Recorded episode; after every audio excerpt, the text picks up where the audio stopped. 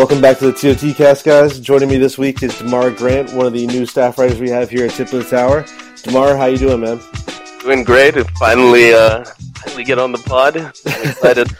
I'm happy to get you on the site, man. I've been waiting to talk to you about basketball for quite a while now, so it's nice to have you on. Let's just jump right into it here. Let's talk about the Raptors game tonight. What a W it was. They were up by 20, and they almost blew it there down the stretch, but it kind of never felt in doubt. 99-91 final. What were your thoughts on the game? Let me hear from you. I really thought that the Raptors, from the jump, actually, the Raptors were just, completely in control of the game. I think it was a wire-to-wire win, because they scored, eight in a row early? Yep, so. It was a wire-to-wire win. So, yeah, I just, when I was watching the game, I never really felt... Actually, when they were going into the half, that's when I felt the Heat might actually make a run to come back here. Well, they've had such an issue closing out quarters that every time when Lowry came off and the rest there for late in the first and late in the second, they inched a little bit closer and a little bit closer and a little bit closer. But it never really felt in doubt, like you're saying with that. Thoughts on DeMar DeRozan? I mean, hey, perfect from the stripe tonight, 34 points, 4 boards. It was nice to see. I think I'm one of his largest critics, especially since we share a namesake. I feel like. Well, he's got the capital M, man. So you got the lowercase m going on. Yeah, I feel like I should just be really critical of the way he plays. I don't really like the way he plays, but he was playing I don't like his shot selection, just like his general play style. But today he played well. His mid-range twos were going in. Those floaters in the paint were going in. Everything looked like it was going in for a while. Well, I think the best thing for him tonight was that he was actually attacking the basket. I mean, getting to the line 11 times. Last time we seen that was when? I'd actually have to go back and look it up. It's been so damn long. I'm pretty sure that was the regular season. Yeah, I'm almost certain it was. Because against the Pacers, he was guarded by Paul George. Paul George doesn't really foul you that much. No. When part of being a good defender is not fouling frequently. That's why you never see Kawhi Leonard or Draymond Green, Paul George. They never foul out. LeBron James never fouls out either. Well, what did you think about Kyle Lowry tonight? I mean, Dragic is a player that he should eat up, who's not a great defender either. He kind of lit it up there down the stretch of the 2 dagger threes, but for the most part, Lowry was ineffective shooting the ball again tonight, and he had his struggles, but he still filled up the stat sheet right across the board. 25 points, 10 boards, 6 assists. I mean, he was doing it all tonight. What were your thoughts on him?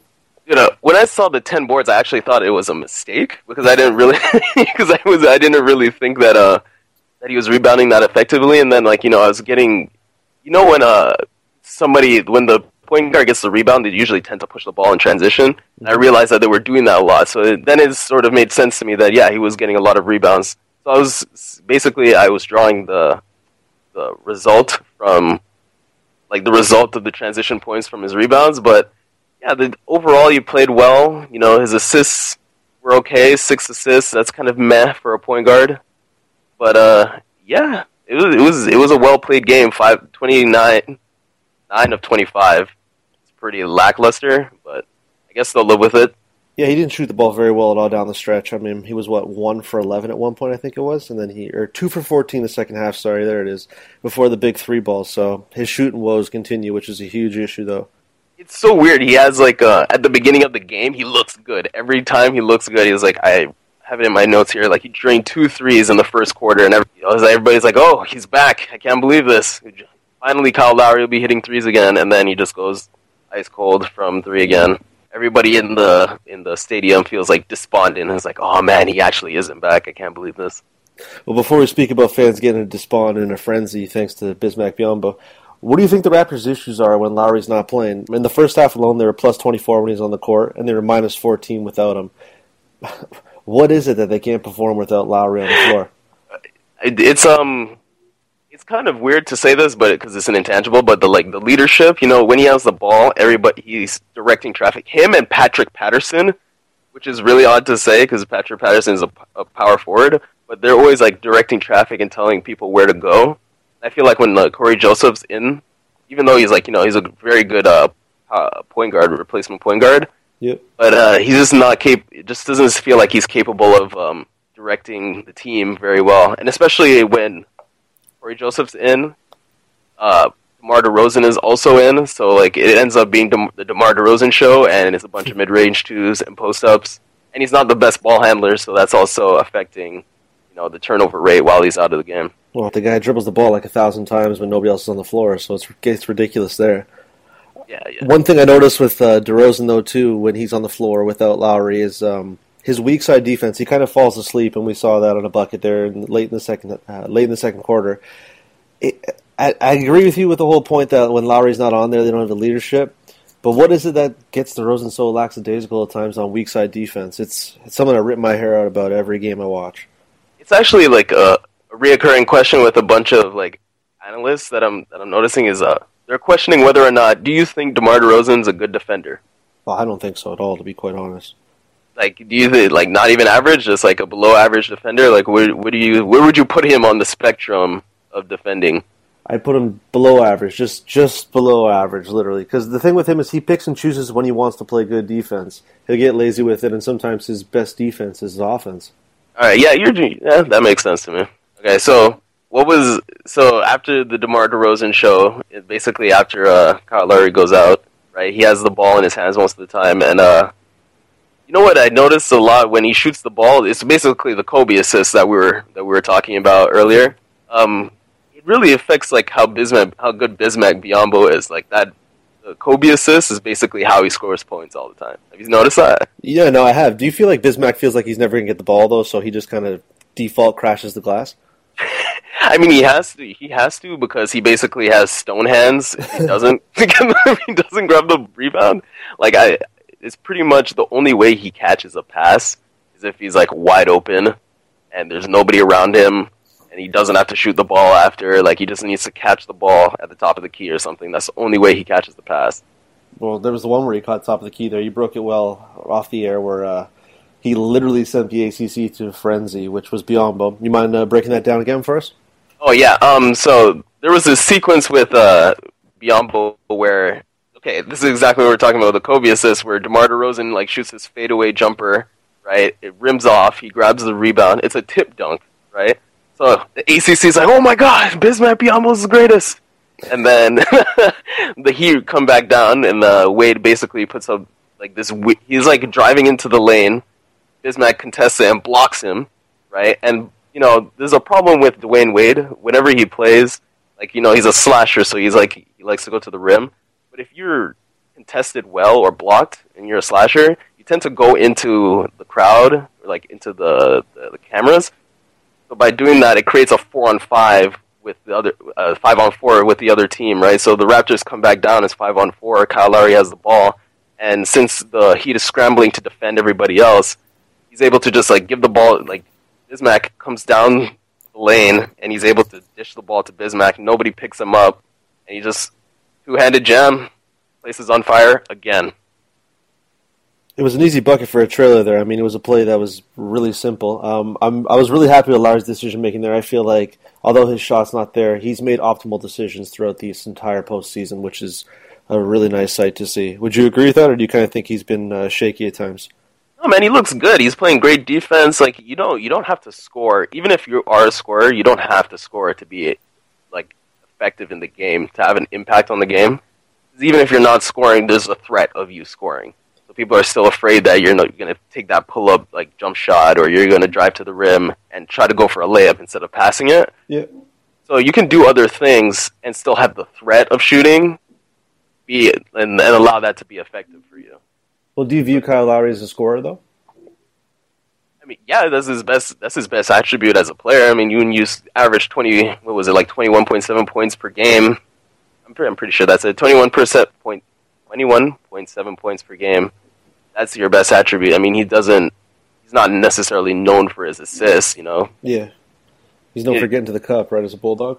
Yeah, exactly. It's mostly, like, drives to the rim, layups, fouls, like, foul shots. You know, he's a good defender, too. He kind of reminds me of,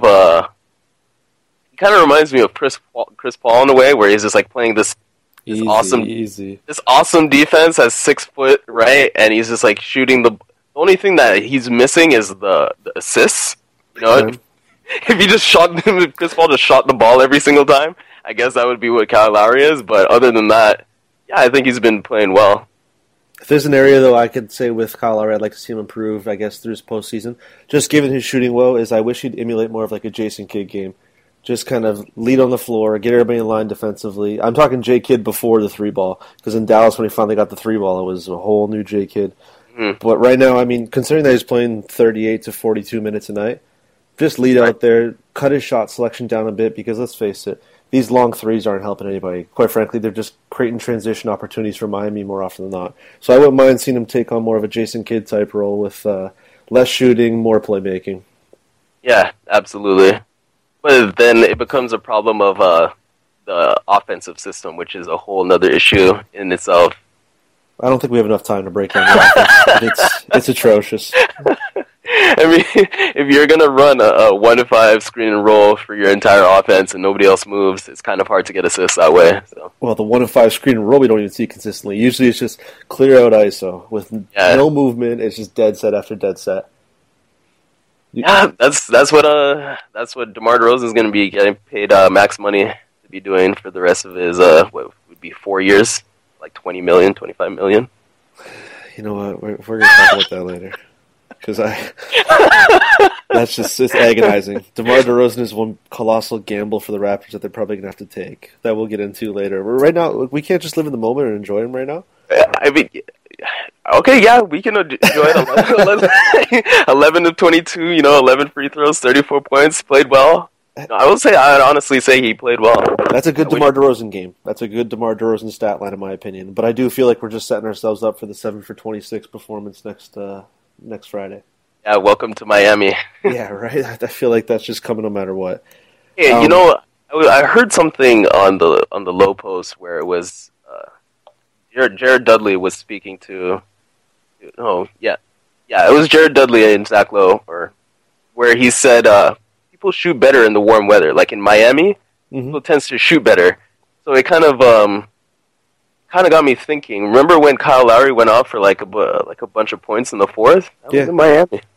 That was in Miami, man. Wow. Yeah. I'm actually going to look into that now that you mentioned that.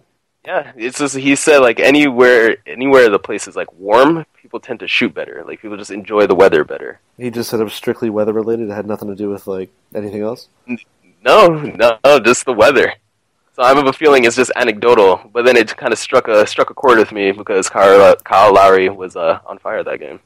That makes sense. Maybe that explains Ray Allen's three back against the Spurs in, what was that, 09? That series, too? Remember that was the finals? That big three in the corner? Yeah, it must have been the weather. What did you make about, where is it here? I'm just checking at the box score. DeMarre Carroll. You know, he didn't play very well tonight, and then, I mean, the scare with his wrist... Luckily, it's not broken, but man, were you not holding your breath when he went down? You know, this series is starting to like turn into a Pyrrhic victory for whoever wins. Like, you're going to end up losing your center, your small forward. Because remember, the Heat lost Luol Deng. I don't know if you noticed this, but the Heat weren't playing Luol Deng. He was in the locker room. He got hurt too. Yeah, the same time DeMarre was in the locker room. So if you're missing your starting small forward, you're missing your starting center. I mean, who's really left on your team to play against the Cavs in the next round? Well, I just feel like either one of these teams is just going to show up and get waxed off in 5 games anyways. But what the hell is taking the Raptors so long to attack down low? There's no white side. They got nobody. Justice Winslow's a center, for Christ's sake, and they're just refusing to attack down low. What's the deal with that?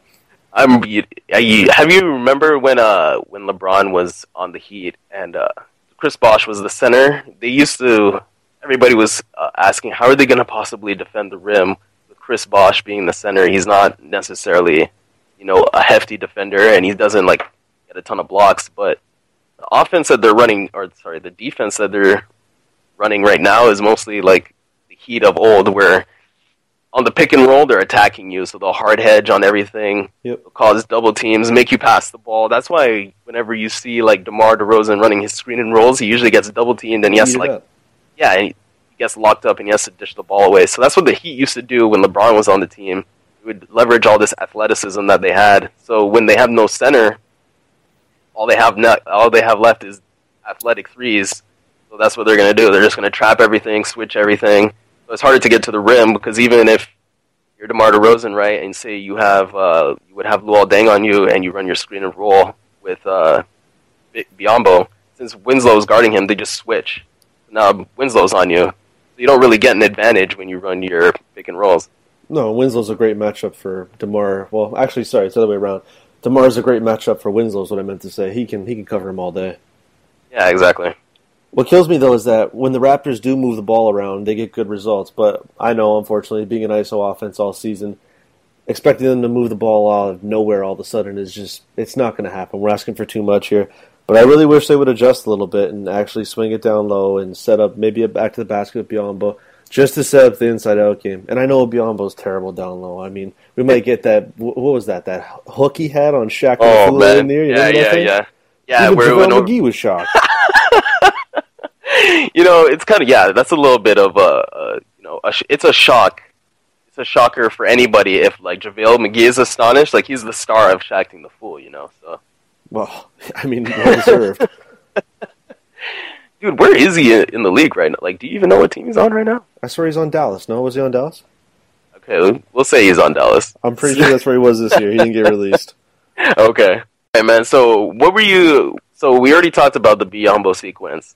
Do you think that's, like, that was the sequence that won the game for the Raptors? Like, what was the thing that stood out for you? It was like, wow, okay, we're finally going to win this one. Game 6 is ours. Or Game 5 is ours, sorry. For me personally, the Biyombo sequence was pretty big, but if I had to pick one actual defining moment, it was down the stretch, seeing Kyle Lowry close out a game like he did all regular season for us. The back-to-back threes, taking charge out there, pushing the ball in transition. Basically, those two threes were when I knew it's over. Because I won't lie to you, I bet pretty heavily, it's no secret. And seeing Scott Foster and Tony Brothers together on the same court is terrifying because you know there's going to be a ton of free throws and the game's going to be close no matter what. So I was worried about that the whole time. I'm like, Scott Foster, this is his third game in 3 nights. He'll find a way to make this game close. And thank Kyle Lowry for making those 2 threes because that really put the game away. That's, for me personally, when I knew that the game was quote-unquote done. Hey, okay. What about yourself? All right, so you're like the Haralabob. Yeah, I am. Like, I'm just like Haralabob. Minus the large amounts of money that he puts down. I don't put that down. Exactly. Sorry, what was your question? I was going to say, what was the moment for you? Was it the Biyombo moment or was it something else? Yeah, for me, you know, it's odd that you can say that the game was won during the second quarter, but they were up by 20 points in the second quarter. They never surrendered the lead after that sequence. So I feel like, yeah, it came close, you know, near the end, but it felt like it just after that we had so much momentum, and being at home when you have like the home crowd, you know, giving you that extra inspiration just to play well, like you just don't feel like you can lose. That's the real reason why there's home court advantage. That's why they call it home court advantage. Well, I was lit in the ACC, man. You could hear the people; they were drowning the noise out for the TV. I know. You know, here I got a pair of questions for you. One's kind of a comical joke one, another one's like a serious one. So, who was more lost on the court, Bebe or Jason Thompson? I think it's Jason Thompson, man. Are you serious? Yeah. You saw Bebe, right? Bebe looked like, man, he wanted to set a screen on the ref. He was just, that's all he was trying to do is set screens. I mean, you know, the Raptors only want you to set screens if you're a center, but pretty much. Yeah, when I was watching the previous game, he looked good, man. He was contesting shots at the rim. You know, I think he got a couple, like a block on Dwayne Wade.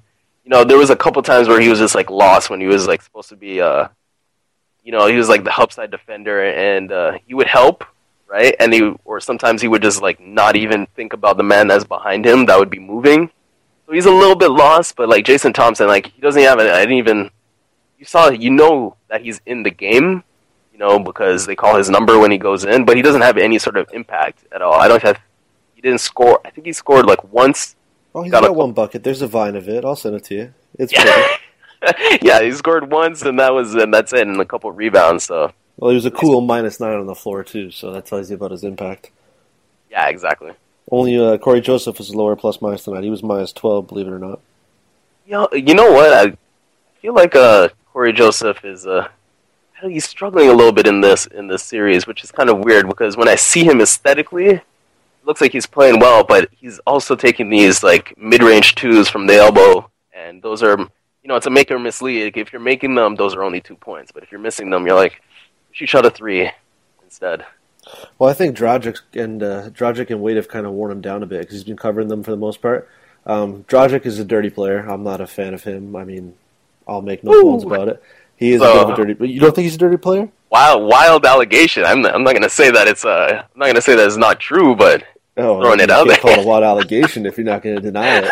You gotta refute an allegation. Yeah, I mean, you know, there was that play with him and it was Jason Thompson that was on the forearm there that he had on him. Yeah, it was like the knee to the, what does it, Chris Webber call it, the bread basket? Yeah, and then, that's what he calls it, yeah. And the elbow to the chin, yeah. I'm surprised that he didn't get a flagrant or a technical for that at all. And they even reviewed it, which was amazing. And still I don't know how. It's ridiculous how he gets away with it game after game after game.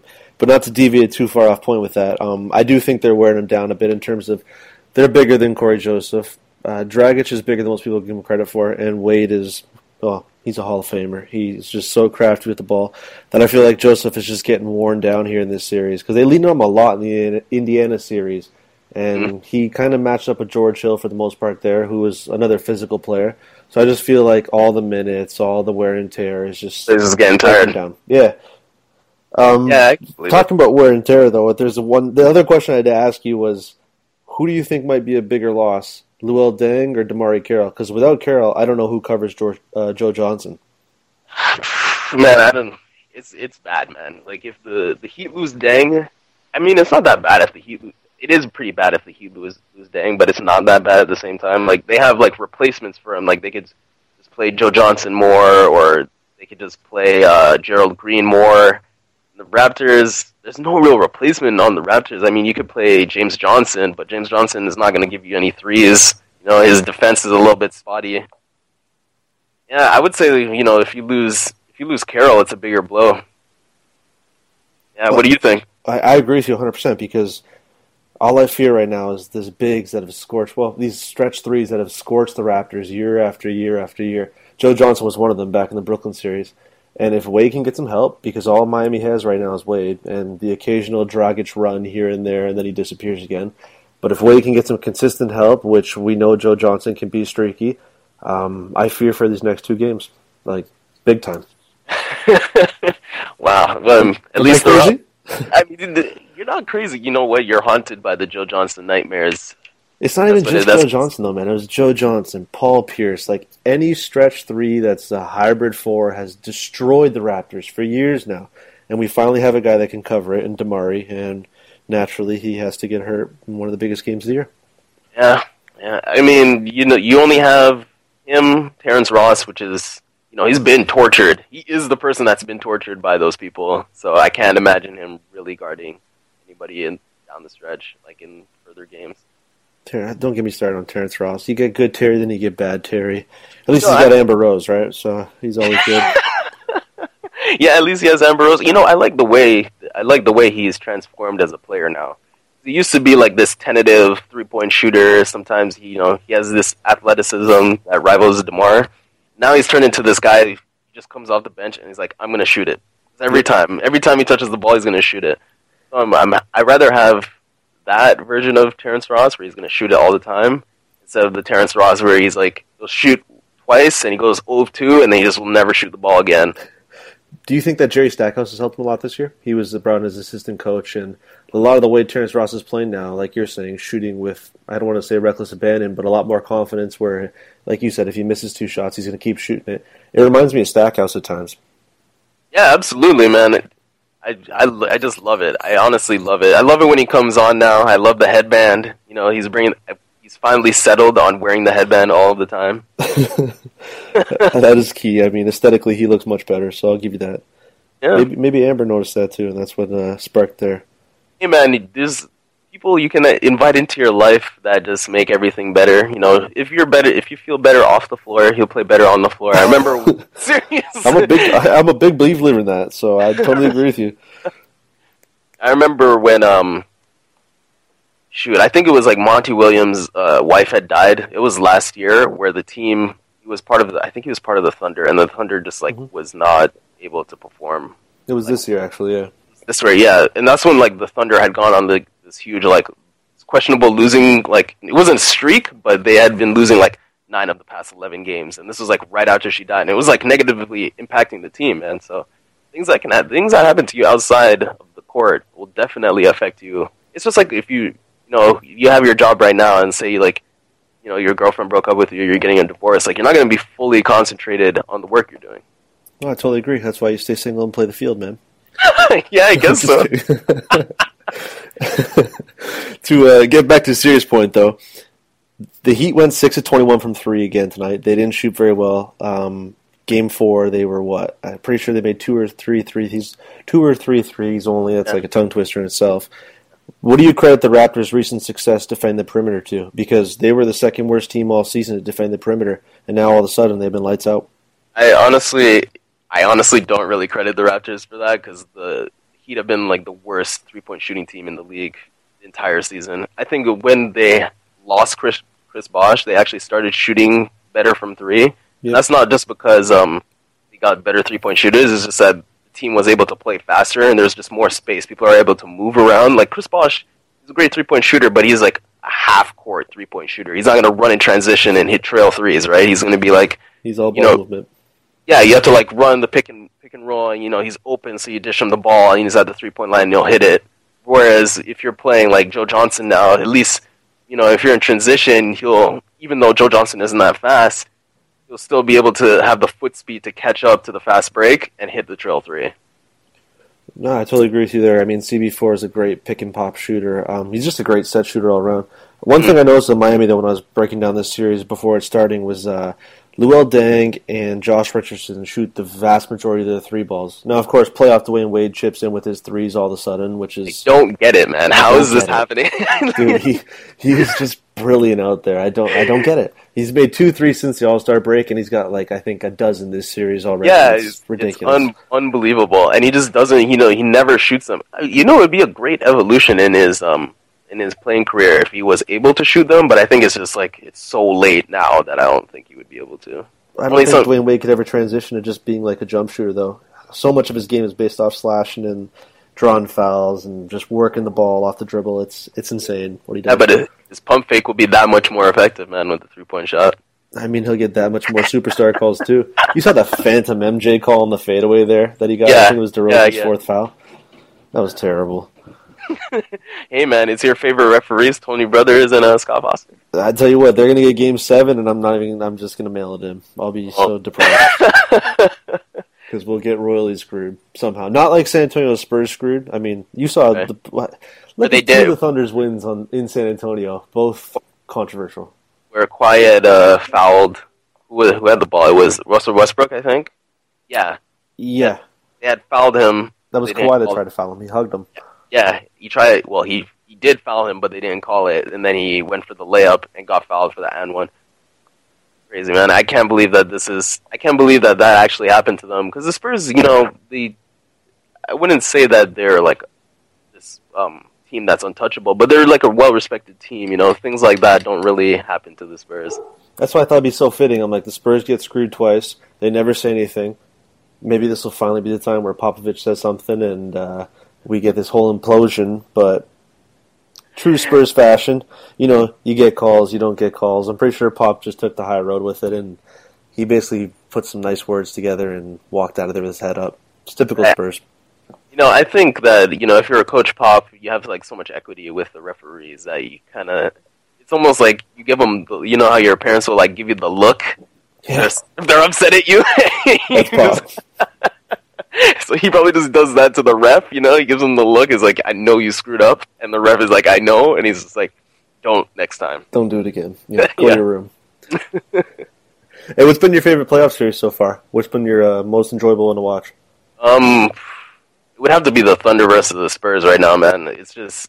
or maybe it would be the Trailblazers versus the Warriors. Just because Steph... pretty good, too. Just because Steph... I mean, Draymond Green has been showing out for real, man. He's been...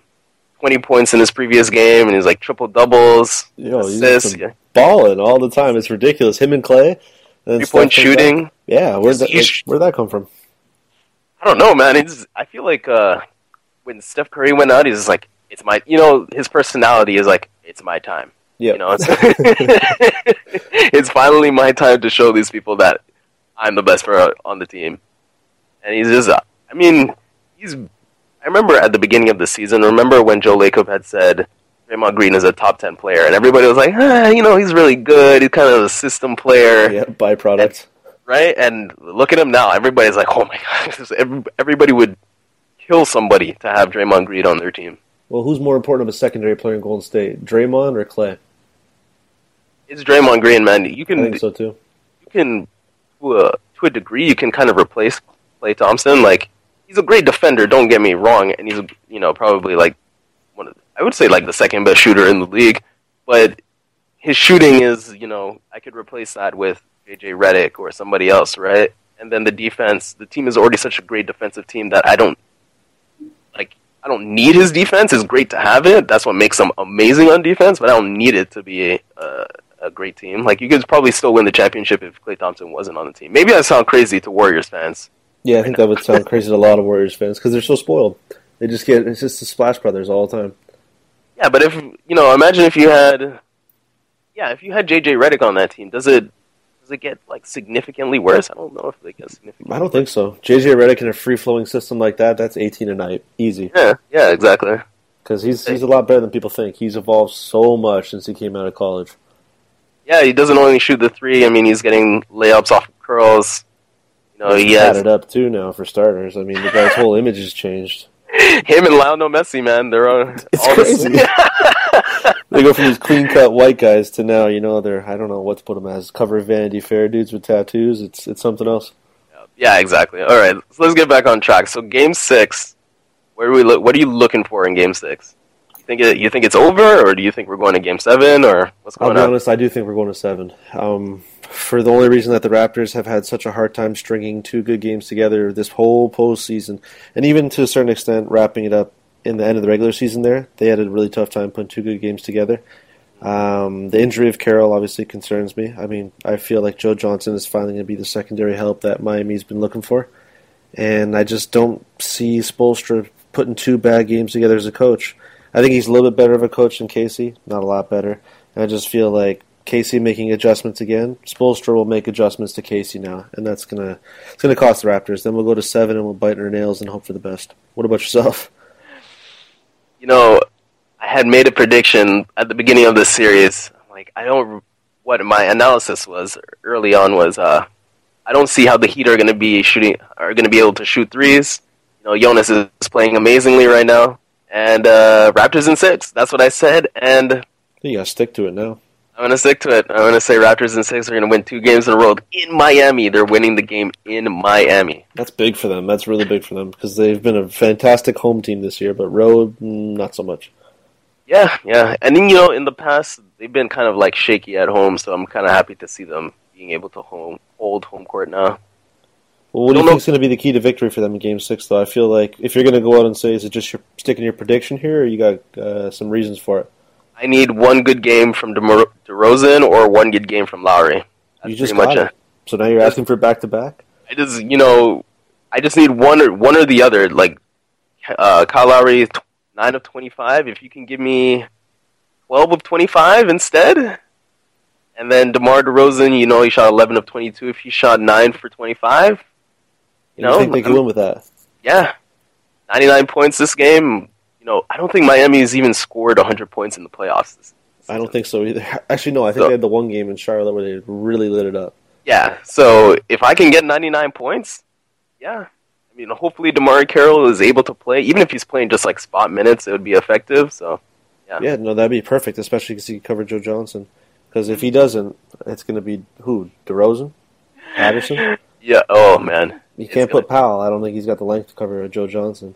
That and, like, him versus Dwayne Wade or Joe Johnson, that post-up, like, subtle, like, you know, I'm going to hit you to the right, fadeaway jumper, or, you know, hesitate to the left, crossover, go right, floater, stuff like that. Like, those little subtle moves, he's just, like, not caught onto those. And then he's just a rookie, so it's not really something you can blame him for. That jab step and then the hesitation pump fake it just kills him every time this series so far.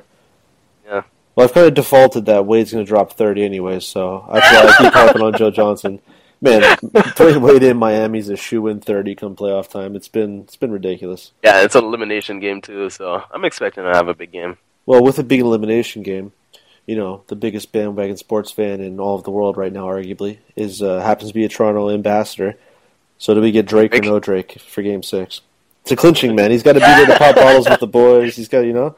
Show up for the six, quote unquote. Yeah, it feels like he didn't expect them to get out of the first round because right? he hasn't showed up in the second round at all. And like this is like the biggest moment in Raptors history. They've never made it to the second round after a 7-game series. You know, it's their first 7-game series they won in history, actually. Right, so now they're in the second round, and they may even go to the third round or you know the conference finals. Could you imagine that as like a Raptors fan being in the conference finals? So why isn't he there? So we both agree that he's going to bandwagon and show up for Game 6 and possibly 7.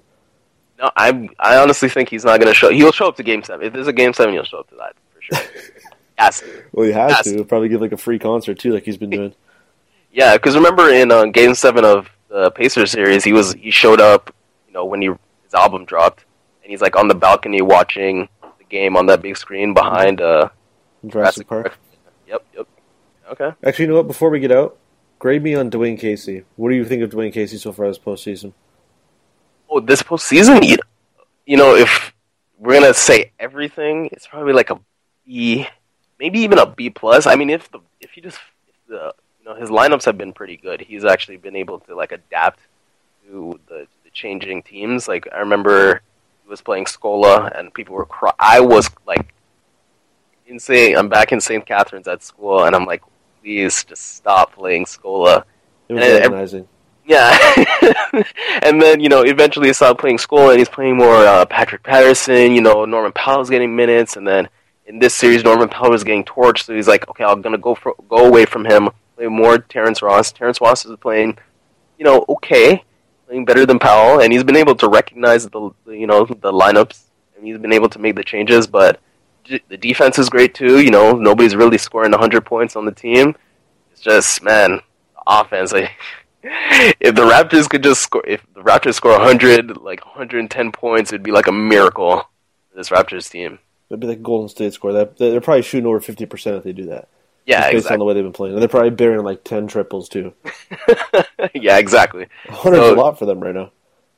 Yeah, it is. Like, they'd even score 100 this game. They scored 99, and they had that huge run in the second quarter, so I gotta dock them for offense, but defense, lineups, been good. I gotta be honest, man. I'm like a huge critic of Dwayne Casey, and DeMar DeRozan, and I'm just, you know, I gotta give it up to him. He's playing great defense, you know, Bismack and JV have really been, I feel like they've been saving them. They've carried the Raptors postseason. They're the biggest unsung heroes.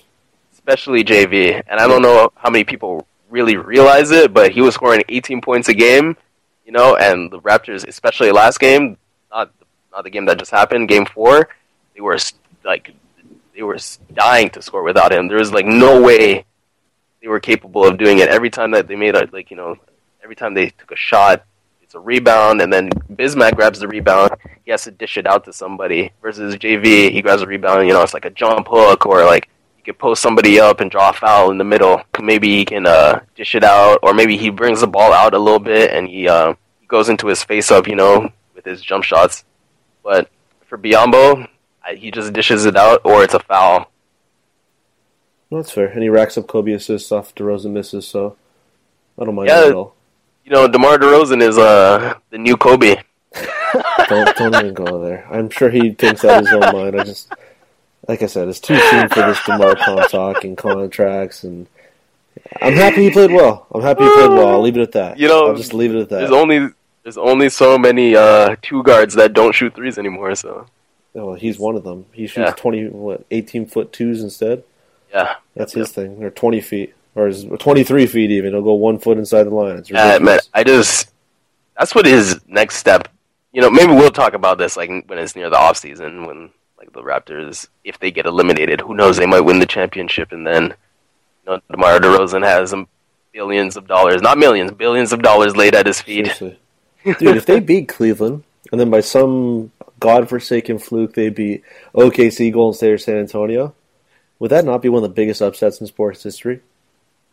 Yeah, I mean, and especially since it's Toronto, you know. Yeah, like Canada. Yeah, exactly. The Americans would be so pissed. I mean, Detroit beating the Lakers that year was one thing, but, you know, they're like, Chauncey Billups, Rip Hamilton, Ben Wallace, they're a good team. But they'd be like, Kyle Lowry, DeRozan, Valanciunas, how do you say his name? They would just start butchering. What's that on the U? I don't even know what that is. I feel like that'd be a huge upset if they pulled off. Although, let's face it, they're not beating the Cavs. All right, so you have anything else to see for this game? No, I think, you know what, I'm happy with the result. It was a quality ending there. Happy they got the W, especially in wire-to-wire fashion. So on that, I think we can just wrap it up and get out of here. Right. DeMar, I know you haven't wrote anything for the site yet. When can fans expect to find something from you?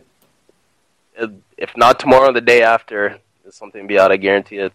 Okay, I'll be excited to see that. Where can they find you on Twitter as well? Twitter handle, let's hear all that. At DemarJG, and then I'll be at Tip of the Tower, hanging out with you guys. Right on, it'll be a good summer. I'm happy to have you on, man. With that, I'd like to thank everybody for listening to the show this week. We'll be back here more regularly, myself and DeMar. If you want to reach out to the show, you can reach out to us on Twitter, at Tip of the Tower, or you can like our Facebook page and comment to us there. It's also at Tip of the Tower. If you want to reach out to me, you can reach out to me on Twitter, at Chris O'Kranitz. And again, if you want to reach out to DeMar, one of the newest writers we have here, very talented man, X's and O's basketball. He's got it all covered in that regard. You can reach him on Twitter, at DemarJG. And again, thanks for listening. Enjoy Game 6, guys. Take care. Take care.